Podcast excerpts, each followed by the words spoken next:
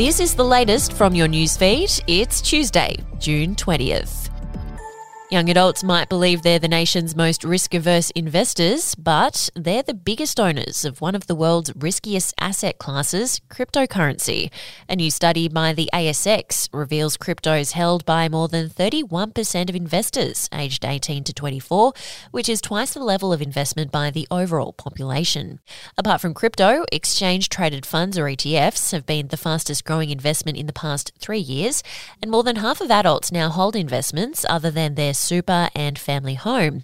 Overall, Australia added 1.2 million investors, half of them being women, in the three year period. In Queensland, a Gympie vagabond charged over an alleged attack on a man in Noosa Heads has been confirmed as a person of interest in the investigation of a separate fatal attack. Police are continuing to investigate the fatal attack of 87 year old John Kerr. Sunshine Coast detectives launched a homicide investigation with a 27 year old man taken into custody. Sunshine Coast Detective Inspector Chris Tui confirmed yesterday afternoon that the 27 year old charged over the alleged assault of 69 nine year old Alan Beach on Sunday morning is the same person of interest in their investigation into Mr. Kerr's death.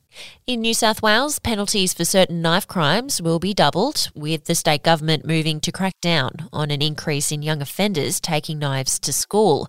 The Daily Telegraph reveals police seized almost 300 knives during a two day operation last month. And under legislation to be introduced into Parliament today, the maximum penalty for carrying a knife in a public place or school will double to four years imprisonment, a $4,400 fine, or both. The crackdown comes after after an increase in knife related crime, particularly involving young people. We'll be back after this. News doesn't have to be boring. The Brits have given Prince Harry a new nickname after yet another tell all interview. Oh, God, is it the Ginger Whinger?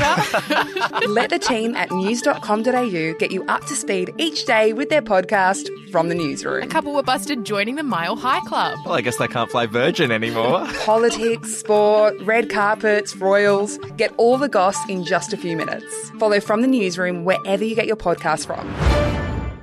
Embattled Victorian Senator David Van will be stripped of at least $12,000 of his taxpayer funded salary as the fallout from allegations of sexual harassment continues. It follows his resignation from the Liberal Party on the weekend after three women raised concerns about his conduct. Senator Van strenuously denies the allegations.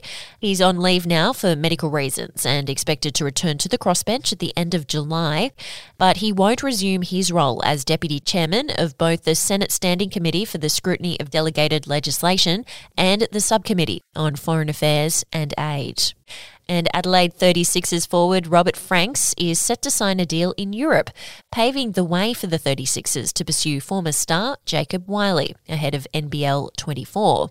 Franks has a player option in his contract for next season, but it's believed he's closing in on joining a European team. It's understood Adelaide is open to the American moving on to free up salary cap space to pursue another import. The 36ers keen to lure Wiley home from Puerto Rico, where he's playing playoff basketball for De Bayamon. And we'll have another update to your newsfeed tomorrow.